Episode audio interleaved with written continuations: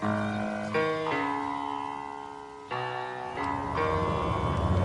the right club. Be the right club today.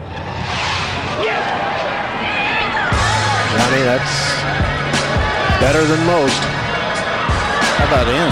That is better than most. Better than most.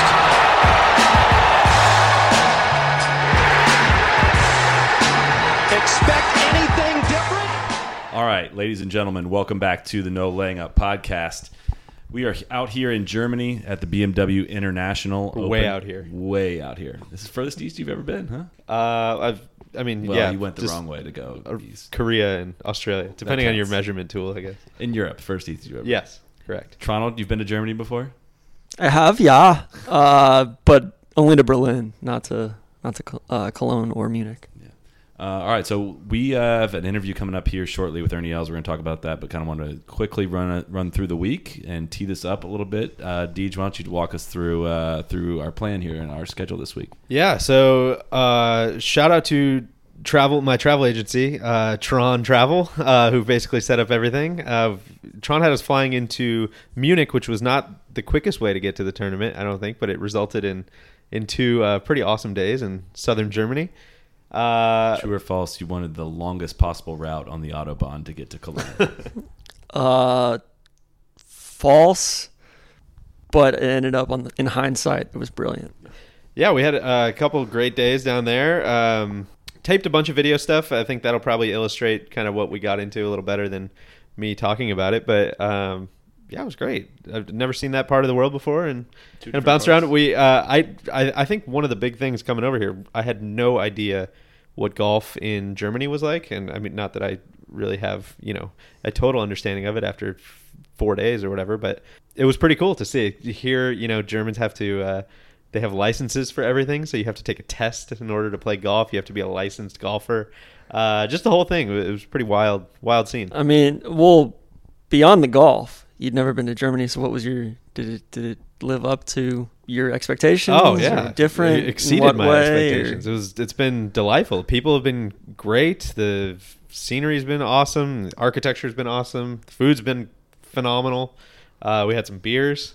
Uh, We you did have some beers. Yeah, it's pretzels. I mean, we did. I feel like we did the very touristy things and the very, you know, hopefully a couple off the beaten path things. we did not go to Hofbrauhaus. I was gonna say, even on the touristy stuff that we did, we we try to find the more local flavor of that touristy stuff. Yeah, it was did pretty great. It's good. Yeah. We did pretty good.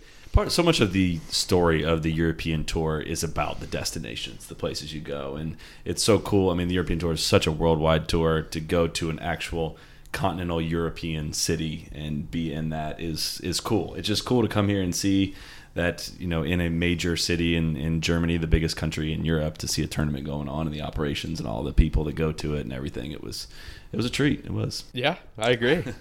Um, all right, so this interview with Ernie Els. Um, first of all, we, a big thank you to to our partners at BMW. Uh, they have been teed us up for success. They helped set up this interview. They they had us out to this tournament, and we had absolute blast. I know that sometimes the, the partnership talk is not the most well received here, but these are the people that help tee us up to succeed, and I think that they've given us every opportunity to. It's our fault if it doesn't go through, shine through very well. It's funny. We were talking earlier. I think DJ said he was like, "Man, like I, I'm we're so used to getting told no."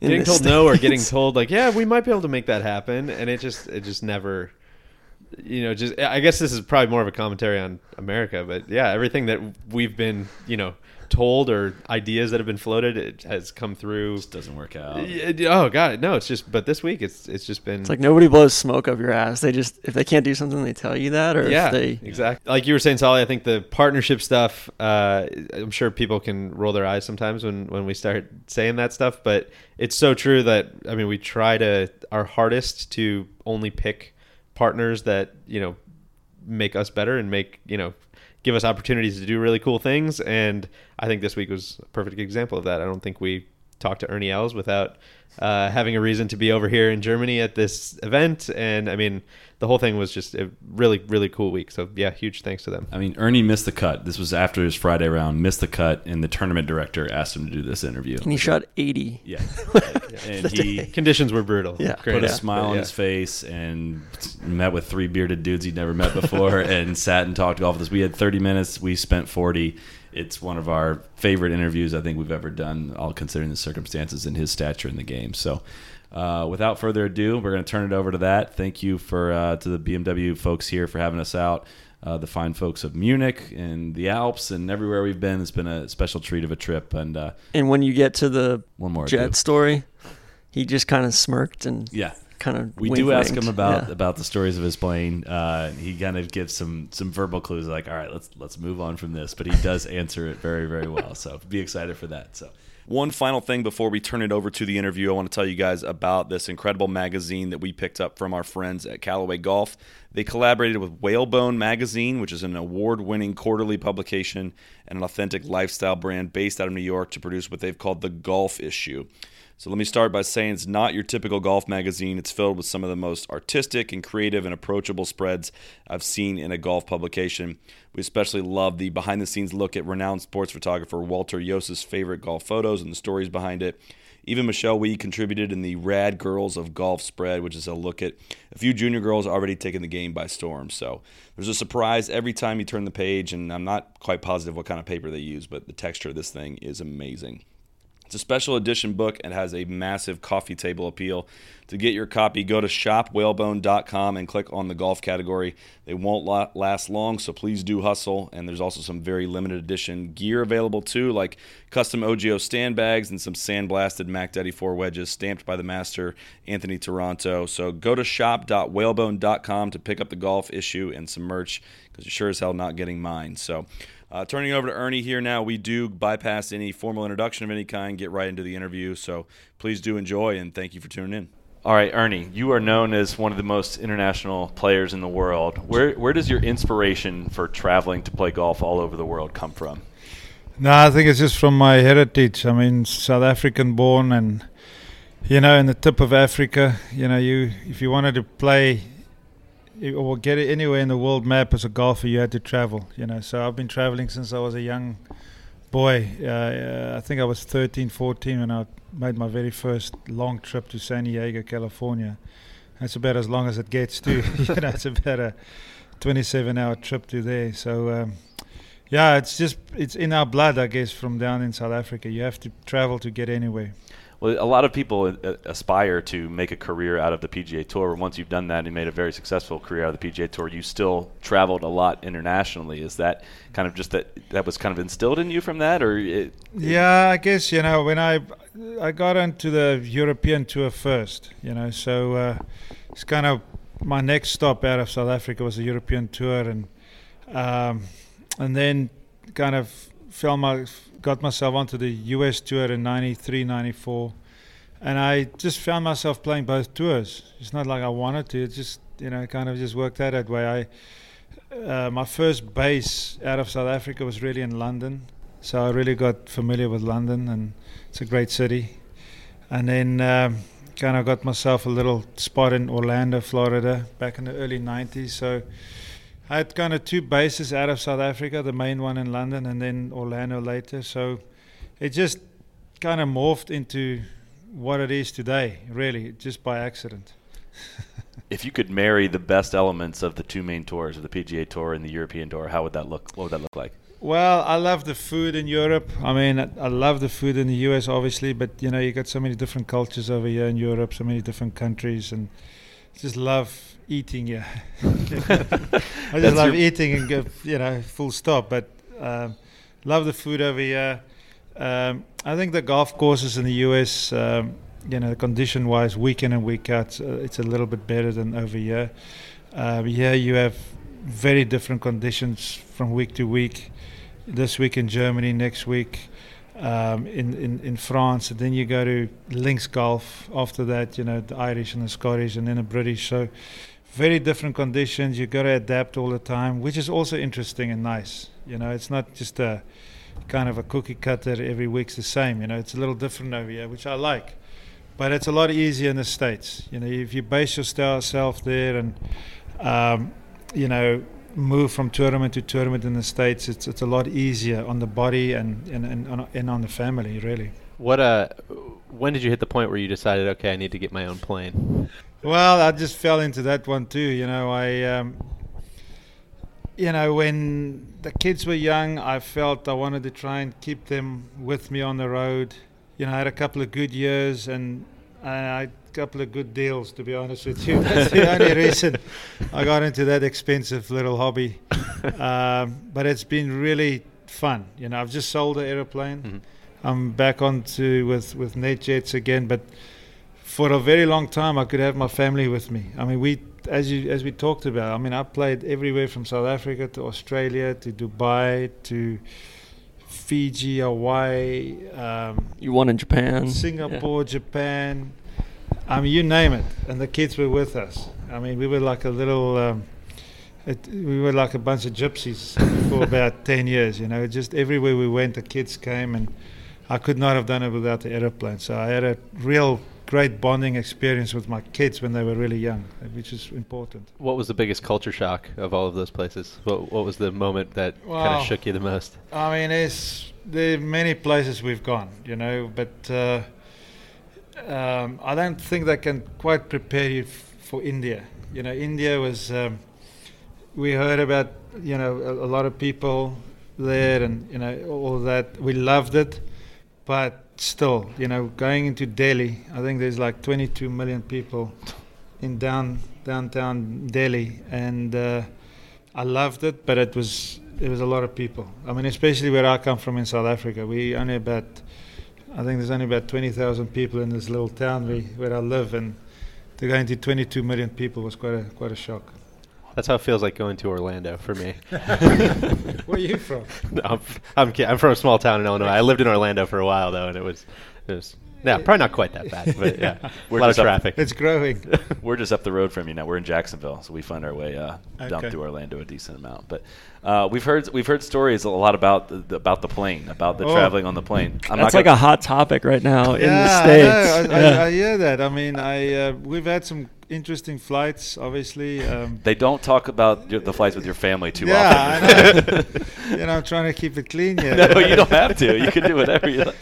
no, the the we've had some interesting flights. Obviously, um, um, you know, invite my friends onto the plane. You know, uh, give them a, a, a ride where I can. Um, you know, is on the aeroplane. Very seldom on long flights that we drink uh, water. you know, definitely uh, enough beer on the plane. Um, a lot of the guys, my caddy used to, Ricky used to um, fly with me a lot, and he said that, you know, he thought that the plane could run on Heineken beer. you know, we had so much in there. So, uh, Is it yeah, only from Heineken? Steve Steve Marino. That's that's Adam- the big Adam that's the big one I that know, Adam around. Scott. Um, Scotty was is like a little brother to me. He flew with me a lot. Dustin Johnson. I mean, all the guys. Everybody flew with me, and but the Marino one is obviously the one everyone wants to talk about. And um, you We- know, it was just it was just myself and Stevie from Japan all the way down to Palm Beach, and um, I mean we had a lot to drink. It was the end of the end of the year, and it was a long way down to Florida. So, Yeah. you know, there was a lot to talk about, and um, you know, we we kind of hugged each other. You know, it, was, it was a love fest in the in the aeroplane, but. Um, Nobody got really uh, seriously injured or anything like that, and it was uh, it was all in good fun. As I say, I, I heard at the end of that that hands were shook at the end. I was like, all right, we'll see you later, pal. That's it. Exactly, like nothing happened. it was just, um, I don't know, it's just what guys do, I guess, you know. There's a lot of testosterone running. We've heard that that uh, guys are required to surf the airplane. Yeah, we surfed a couple of landings. Okay. Who, You know, who's the best gotta- surfer? Adam Scott. Yeah, Scotty was not bad. You know, he's a bit, a little bit light, but you know, you gotta have good footing coming in. It's more like a longboard. But really, you gotta you gotta have a good pilot, and um, hopefully he doesn't have to put the emergency brakes on because he'd be through the front the front window. But uh, everybody surfed the landing. Everybody I can remember. Well, so you mentioned, uh, you know, before we got on, just kind of feeling a little jet lagged and stuff. Did that? Have you always been a, a good traveler? Is that stuff starting to catch up with you now, later in your career? Or Yeah, how do I don't feel? know. You know, I, th- I, I guess as you get older, that you find it difficult to sleep sometimes. You know, and uh, I, I just find, find it very difficult always throughout my career to go west to east. Uh, I just always, I, mean, I guess you guys are the You same. lose maybe. time, I mean, yeah. you just kind of, kind of, I can't get to sleep till two, three o'clock in the morning, and it's not good when you have a eight o'clock tea time Yeah. you know, and I just felt out of sorts today. I, I, I don't know. I've, I've done pretty well with jet lag throughout my career, but uh, I think it gets tougher as you get older. Yeah. The more you you think, the more you do it, the more you adjust to it. But it's, it's not true. It's not the case. Yeah, I mean, every hour is a day. You know, if it's a five hour time change, it takes five days, and that's historically, that's just been my, been my way. So uh, you can't shortcut it. I almost found going to Asia even better. It, you screw up Yeah. so badly that it almost resets. But I think Europe and the U.S. is actually really tough. Exactly. Yeah. I mean, it's just just enough to really screw you up. When you go to Asia, you miss a whole day. You kind of, you know, recalibrate. And it's tough here too because it, it. I mean, it really doesn't get dark till Yeah, 11, 11 Nine. o'clock. Yeah.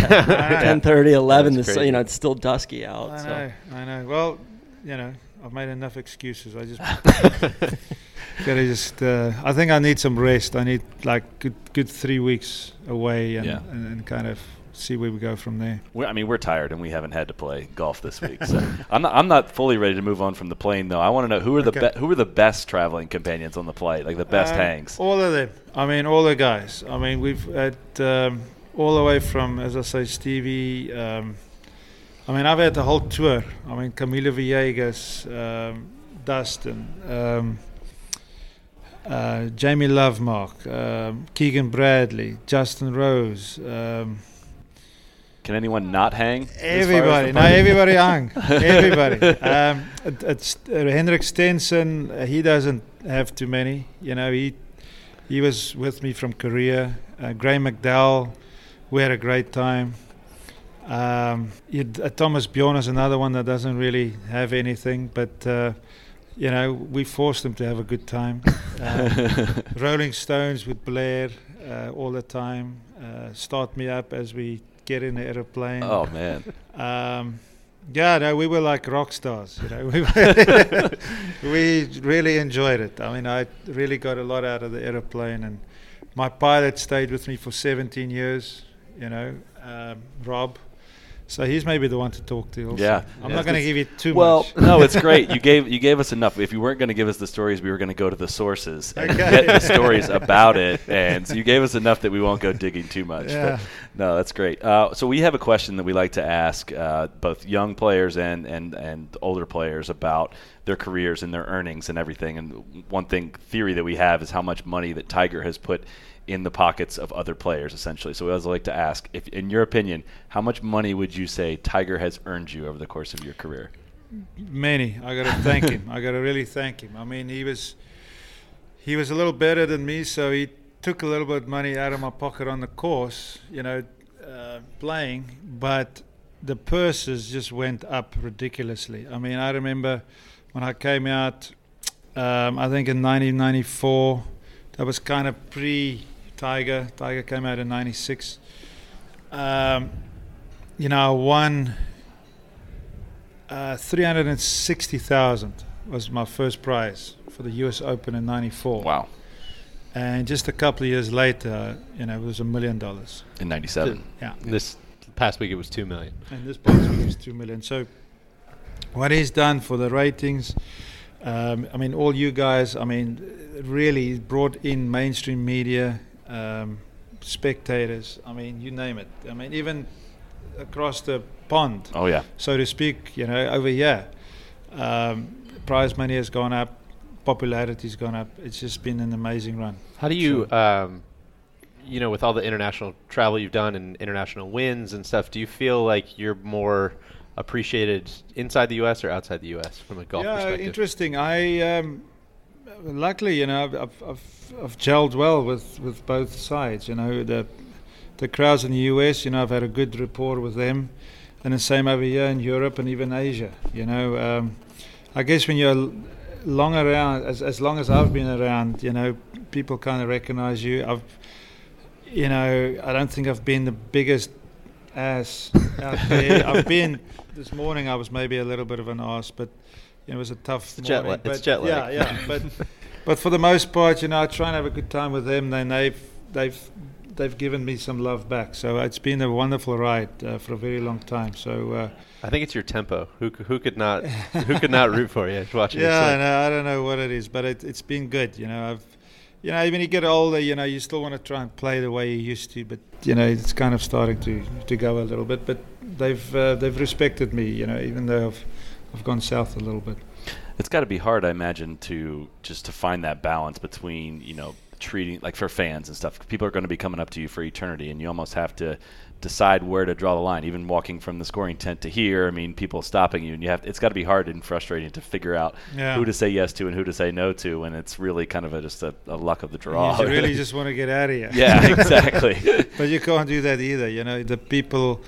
Um, it's funny when you meet the same people as you're going up as when you, you're coming the other way. And uh, you know, I've felt that if you can treat them good going this way, you know, they might be nice to you when you're going the other way because it's it's really a, a the vicious circle. It can be. So. Uh, um, I think that that's part and parcel of, of being out here for a long time. Is um, you want to be friends with the guys playing, and you want to be okay with the, the spectators. You know, it could be a, a long road out here if you're not uh, if you don't have a rapport Yeah. with with people. we were doing uh, just a bit of research for looking into. We I don't remember this happening. We were I think all in high school when it happened. But in 2004, we saw there was a letter you received once from Tim Finchem about requesting that you play the PGA Tour more frequently. What was even the kind of the basis of that? How did that come about? I mean, that, that just seems kind of insane looking back at it now. Yeah, I mean, even today, still, I mean, I I hear the youngsters talking, you know, and a, a lot of the youngsters are struggling to play 15 events. In my day, back then, uh, Tim wanted us to play more than 15, uh, closer to 20 events, and um, I felt that was getting really tight for me. You know, in my heyday, I never really played many more than 17 events on the US tour.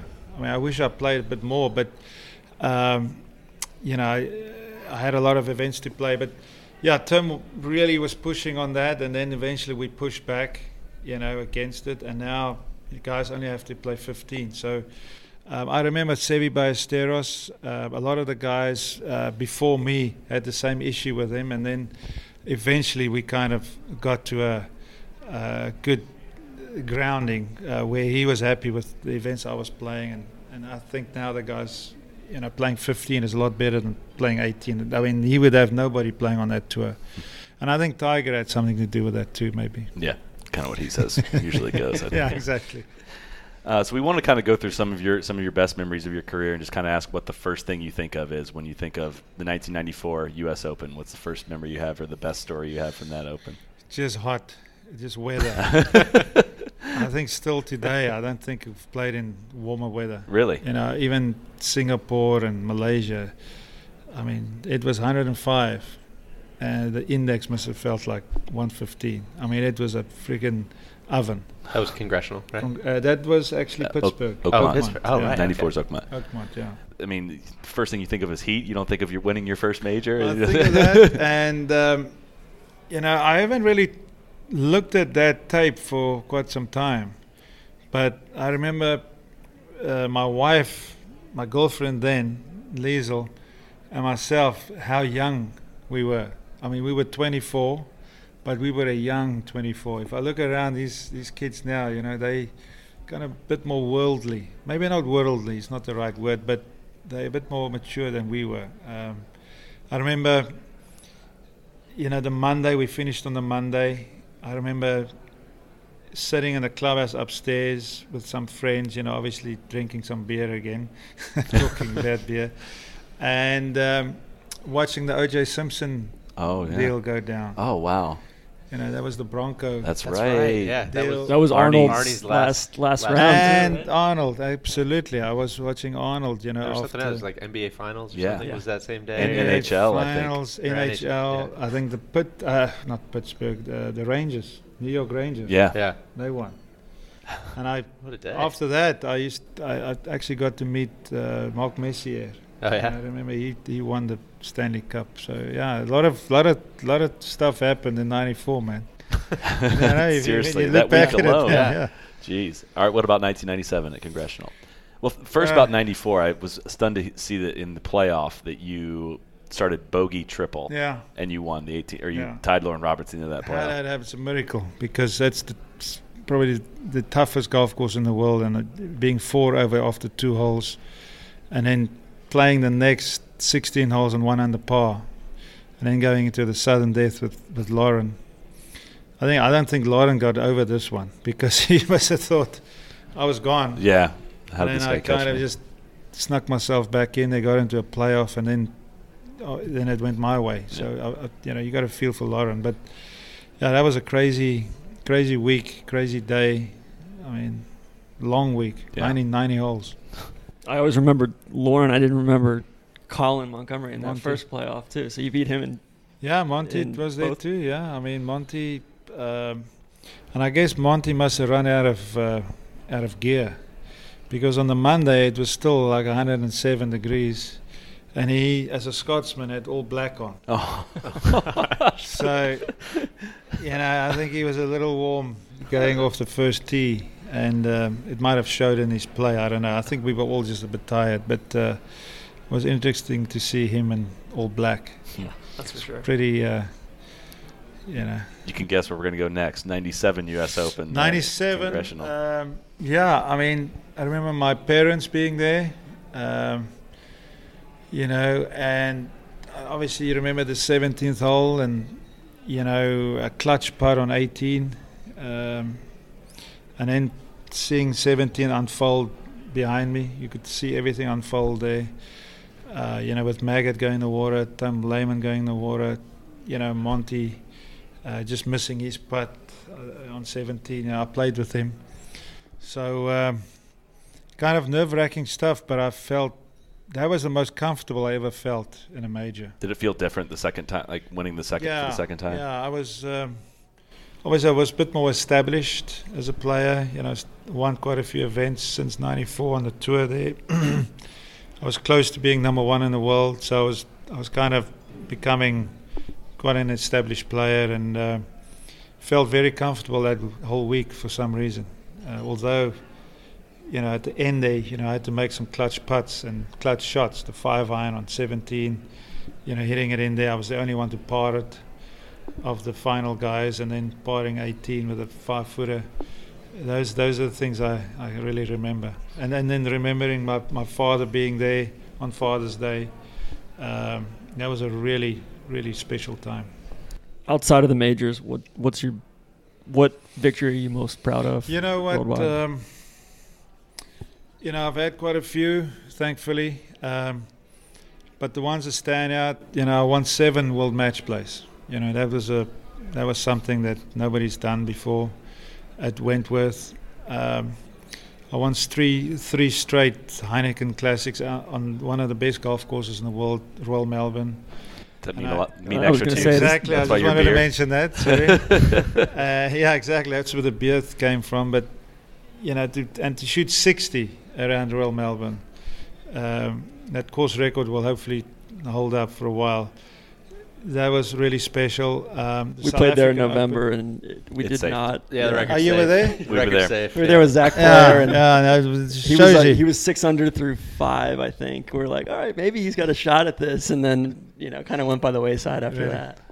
No, it's an unbelievable place. I mean, great course, and you know now you know the Presidents Cup's going back there, and uh, you know the '98 Presidents Cup, the only one we ever won, was at Royal Melbourne. So there's there's a kind of a, a nice uh, a nice ring to that uh, in Australia, and then and South Africans and Australians historically we don't get along. You know we.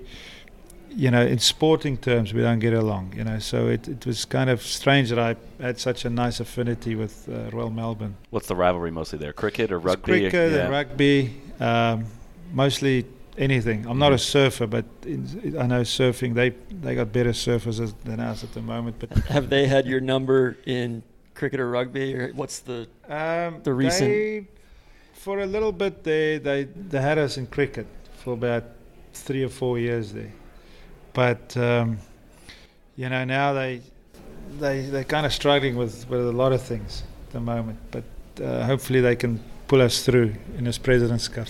How does that? How did the process for you becoming the President's Cup captain work? And did you have 2019 as the year that you knew you wanted to, or who approaches who? How does that process no, work? I, I'm not sure. I mean, uh, Nick Price asked me uh, to help him at, at Liberty a couple of years ago, and then. Um, you know, we weren't sure who was going to be captain, and then the next thing I heard that, uh, you know, Jay Monahan said that I should be captain, and I, I really jumped at that. You know, there was, there's no real set uh, way of how new captains come in. Yeah. I'm not sure who's going to be the next guy. It's a fantastic host course to be able to captain at. Absolutely. Will I mean, you have any latitude as far as how to set up the course? I know that's kind of been a point of contention in the past with, with I, the I international tried, team. but they've they've got their rules set. Uh, neither of the captains really has a big advantage. You know, whether the U.S. captain in the U.S. doesn't get that much advantage, and the same with us down there. The only thing going for me is that I know the course very well, and I've got a, a very uh, comfortable uh, way of, of, of, of going to Australia. You know, I know Melbourne very well. I know the hotel very well and I know the conditions very well. So I can give that to the players. Already told them that whatever they need to know about that course, you know, I can give them a little bit of. And there's uh, a pretty good, pretty good uh, feeling that it'll be firm and fast. Yeah, too. I mean at that time of the year, it'll be early December. Um, conditions can be like this, Mhm. believe it or not, and then the next day it can be 100 degrees. Yeah. You know, it, it's it's a it's got a different t- climate down there in Melbourne. I mean, I'm sure you guys have been there. We were out on that golf course, and it was about 95 degrees, and a breeze came from the opposite direction, and the temperature dropped It 20 drops. degrees in, in eight seconds. It was yeah, amazing. it's almost like San Francisco, Cape Town. Yeah. I mean, you can go places around the world. It, it's just it's amazing. When So- you're when you're looking to pick players for that team, what do you what do you think you base that on? Is it kind of you know past victories and experience and that stuff? Is it recent form? Is it who fits the course? Probably yeah, it's that stuff. interesting. I mean, at all of those above that you mentioned, I think um, I got four picks. You know, eight guys are going to qualify through the world rankings, and then I got four picks. And I've already told the guys that I will look at guys who have done well at the Royal Melbourne. You know, if there's a local guy and he's in real good form, I might throw him in a hat and, and, and ask the guys if, if they're okay with that. I really want to have the the guys' influence in um, in the four picks this time around because they have to play with these guys. You know, I want them to be really comfortable with them. It's not there's no use of me picking guys and they and the other guys aren't comfortable with. it. So, so yeah, I mean, I think a, a a guy that's an expert around Royal Melbourne might have a good chance of, of getting in the team. As someone who, at, at the time, you'd already won three majors, been under the pressure of major championships, that playoff in the 03 President's Cup Mm. against Tiger, with all of your teammates, all of the pressure riding on you, and, and everything that was at stake, did that feel different than being in contention in a major? Yeah, I did. I mean, it was totally different. I mean, I was more nervous um, there than anywhere else because in a major, if you screw up, it's yourself. You you blame yourself, and you know you get out of town. But if you screw up in front of your teammates for your team for a cup, very different. You know, uh, I can sense now what NBA guys must feel like. You know, at the free, free throw line, Yeah. exactly for for a championship or going for a three pointer and stuff like that. I mean, it is on the line. Um, and in golf, it's it's not a moving sport like NBA or tennis. So you got a lot of time to think about your next Yeah. shot, and all your guys are there and the crowds are there. It was tough, and I'm very, I'm very glad that both of us made putts, because it it would have been hard on either of us if if we didn't make those putts and, and somebody had to lose and almost thankfully it went dark because What did you think of the decision, I guess, to tie? I mean, yeah, I- I there mean, wasn't another just- decision, It's, it's unique because I think it was uh, it was a good decision because I mean you're very close to Thanksgiving. I mean at the end of the day, there's more life, you know, after golf, and the Americans, the guys, the plane was ready. They were going to go back to the states. There were things that were set in in place. People had to be places the next day, so. Um, I think the right decision was made. You're so far away from the rest of the world in, in Africa. You know, you sleep and then the next day go out there and play. I think it, it could have been really unfair on, on, on, on either side. You guys should write in the captain's agreement that uh, if it comes down to a tie, you and Tiger as the captains have to have to break. the Nah, tie. nah. I think he's he's in he's in better form than I am at the moment. Well, you got a year. You can, you know, you can, you can yeah, work on. Yeah. no, I think I think we'll give it to the guys. Let the boys uh, struggle. That's right. That's nice of you. Yeah, let them have the let moment. Me, let me sit on the sideline for this one. What is the current the current status of your game? What are your, your goals, I guess, for this stage of your career? What are you working on, and what are you what are you hoping to get out of this stage of your career? Well, um, I was trying to get a bit of form this year, but it hasn't quite come around. But I'm I'm looking forward to the to the Open Championship. Is my next um, next ma- next major, and I might play the Scottish Open. But you know, I'll be 49 in October, um, and 50 next October. I've got the Presidents Cup coming up. I'm going to give that my full attention, um, and I want to play.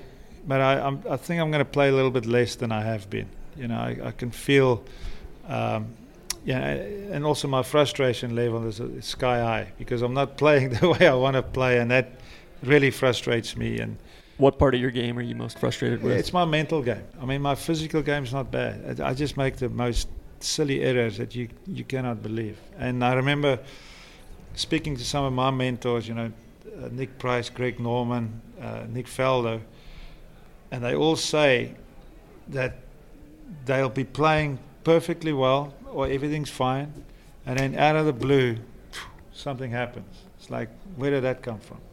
And that's kind of what I'm going through now. I'm going fine, fine, fine, and then out of the blue, I, I do something like you would never even imagine as a, as a rookie. So that those are the frustrating things. You know, other than that, I'm I'm perfectly fine. So um, we'll see where it goes. I mean, I'd like to play. Comp- I want to play competitively, and I want to feel like I have chances to win. I I don't want to be missing cuts and and uh, play half weeks. Will you play the Champions Tour at all? Definitely. Yeah. Yeah, I'll play the Champions Tour. And that's why I think I need to be fresh because uh, those boys are playing. It seems mean, like every- everyone that turns 50, everyone says, "Oh, he's going to tear up the tour," and it's no, not no, the it's case. not happening. Uh, It's, it's very competitive. And it's a different style of golf a little bit too. You're, you're just firing at flags, and you gotta. I know, you got to be on. I mean, you got to make seven, eight birdies a day, you know, and the guys are doing that, you know. So I'm looking forward to playing golf courses we can actually make birdies, and, Yeah. uh, get to par fives and two again, and, and, and stuff like that. But you're going to have to have your game. I mean, all these guys are, are ready to, ready to go, and we're going to have a big class of 69. You know, there's a lot of my guys going in. I mean, Retief's going in. Um, you know, Jimmy Furyk. Um, you know, there's so many. I mean, Angel Cabrera. I mean, Darren Clarke's going in. So there's about 10, 12 of us coming. So it'll, it'll be very competitive. What did you think of uh, how Shinnecock Hills ended up playing out? Yeah, it was um, unfortunate. I mean, it's it's one of the best golf courses in the in the on the planet. I mean, I think it's ranked number three or four. Um, so you got an unbelievable venue, um, and to to mess it up like that again is uh, is just crazy. You know, they when the fairways were that wide, um, maybe the USGA thought that they had to really get going with the greens, which they did. You know, even the first day we played in the afternoon, and all the flags were right on uh, on the edges. It was really right on the on the line um, of being unfair already on Thursday. Then the rains came on Friday morning, softened things up, and then they let it go again on Saturday, putting flags all over on, on mounds and almost off the greens. So I, I, I really I'm, I'm a little bit um, disappointed. Not little. I'm, I'm quite disappointed. I mean that was my 25th straight year playing in the U.S. Open. So I've seen them all, you know, and um, it seems like we keep going back uh, every now and again to where the USGA just can't find their happy medium of just letting the golf course be. You know, you got one of the best iconic golf courses in the whole of the world, and you go and try and really get tricky with the golf course. It's just not. it shouldn't happen. What, was- what was your yeah. favorite setup that you saw? Whether whether it's one that you won or not. Yeah, I mean, there's been some really good ones, um, but I would say in my 25 years, I would say there's been half good and half bad. yeah. And um, you know, I don't mind playing a tough course and getting it in tough uh, shape for us to, to score on, but be fair and and don't kill the greens. You know, it seems like they the greens die when the USGA go there. Pebble Beach in 2010, it was a joke. It was terrible. You know, the greens with the Poa annua was dead, and the green. I mean, it was terrible. It's one of the best golf courses in the world again. It's just, it's just, I just don't get it. Comparing your win or the setup for your win at at, Oak, at Oakmont in '94 versus the setup. Yeah, you see there too. ago. You know, the Saturday we could hold the, gre- the the greens. I remember shooting 66 on a Saturday at Oakmont, and, um, and a lot of my friends said because I shot 70, I think I shot 73 or four on the final day. They said, "Oh, you you were choking. You choked." I said, "Sure, I choked a little bit, but I couldn't get near a flag, where I could shoot at the flags on Saturday." on Sunday they took the moisture out of the place and they put the flags on, on positions and you couldn't really score. So, you know, it was dictated of how the golf course was set up again. You know, the conditions can just fluctuate so much, uh, which I really don't, which I really don't get. So, you know, Yeah. hopefully they they get it right because they just haven't had it right. I mean, They got some Chambers Bay was was pathetic. Um, then you had last year at a new golf course. It felt like a tour tournament, you know, 16 under wins, and then and then this year they, they do that to Shinnecock. So I don't know where this thing's going to end. A couple more. We'll get. We'll let you get out of here. We appreciate your time. But uh, first, want to know what is what are you most proud of in in your entire career? Wow, that's a that's a good one. I should have thought about that one. I, you know, being out here for quite some time. You know, I turned pro back in 1990, um, and playing, I think, all over the world and and um, and winning all over the world. I think that's that's really something. Um, yeah, and I mean you know, and just uh, having a good rapport with people. I think leaving the stage, I think, is, is important. That you leave with with some dignity. You know. Yeah. I mean, the, game beats the hell out of you, but um, I'm still in good stead with with the fans, with the players, um, and so forth. And and and and really playing a worldwide schedule. I think we- we touched on that. I think that that made me a little bit different and. And I did it my whole career, which was kind of nice. And I think I think most people would agree that your your foundation work, Els for Autism, is, is one of the most recognizable names in the in the golf world. I guess when it comes to charity work, kind of, can you tell us about your, the passion that is behind your your foundation? And was work? there was there many foundations when you started it? It seems like every golfer kind of has Yeah. a foundation now, which I know is a big drive of the tour. But was there much of that when you started it, or, w- or was it a pretty new idea? Well, you know, you got to give the PGA Tour credit. I mean, they they are a charity-based organization. I mean, that drives them. Every tournament we go to, there's charity dollars being given to to local charities. So, you know, you have a, a pretty good understanding of of what the tour is all about. Um, I was lucky enough that I had things go my way, and my parents uh, could send me overseas. So my first thought uh, before my family came around was to help junior golfers uh, have the opportunity to be able to do what I did, get out of South Africa, um, and go and try and play overseas. I mean that our exchange rate compared to the dollar and the pound is is really weak. So you have to have a lot of capital to, to leave the country. So my first uh, deal that we did was a foundation uh, for junior golf. Guys were pretty good. We would help them through school um, and give them the opportunity to go overseas and play. And then the family came around. especially with Ben. And when Ben was born with autism, um, you know, when we got our heads around it, myself and my wife started uh, Els for Autism. And, um, you know, we moved our base from London to the US because in London there wasn't the care that um, my boy could get, it wasn't good enough. We were uh, very comfortable in Florida, and the US people are just the most unbelievable people. We raised money and we've built this one of a kind school for autism um, in Florida. And this this kind of school is exactly what the people of autism needs right around the world. So hopefully, governments, people will come and look at the school and build a hundred of these things. Because my boy has gone through the roof. He would l- absolutely hate going to school. I had to drag him out of the house, in the car, out of the car, into the class, kicking, screaming. He cannot wait Wow. to get his ass out of the house, in the car, out of the car, at school, and now we got to drag him out of school to, to go home.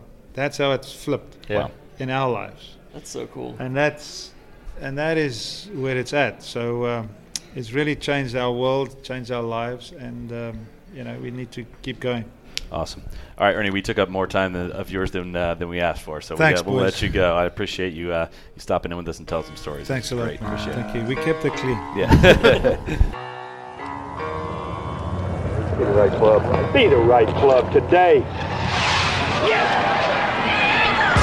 Johnny, that's better than most. How about in? That is better than most. Better than most.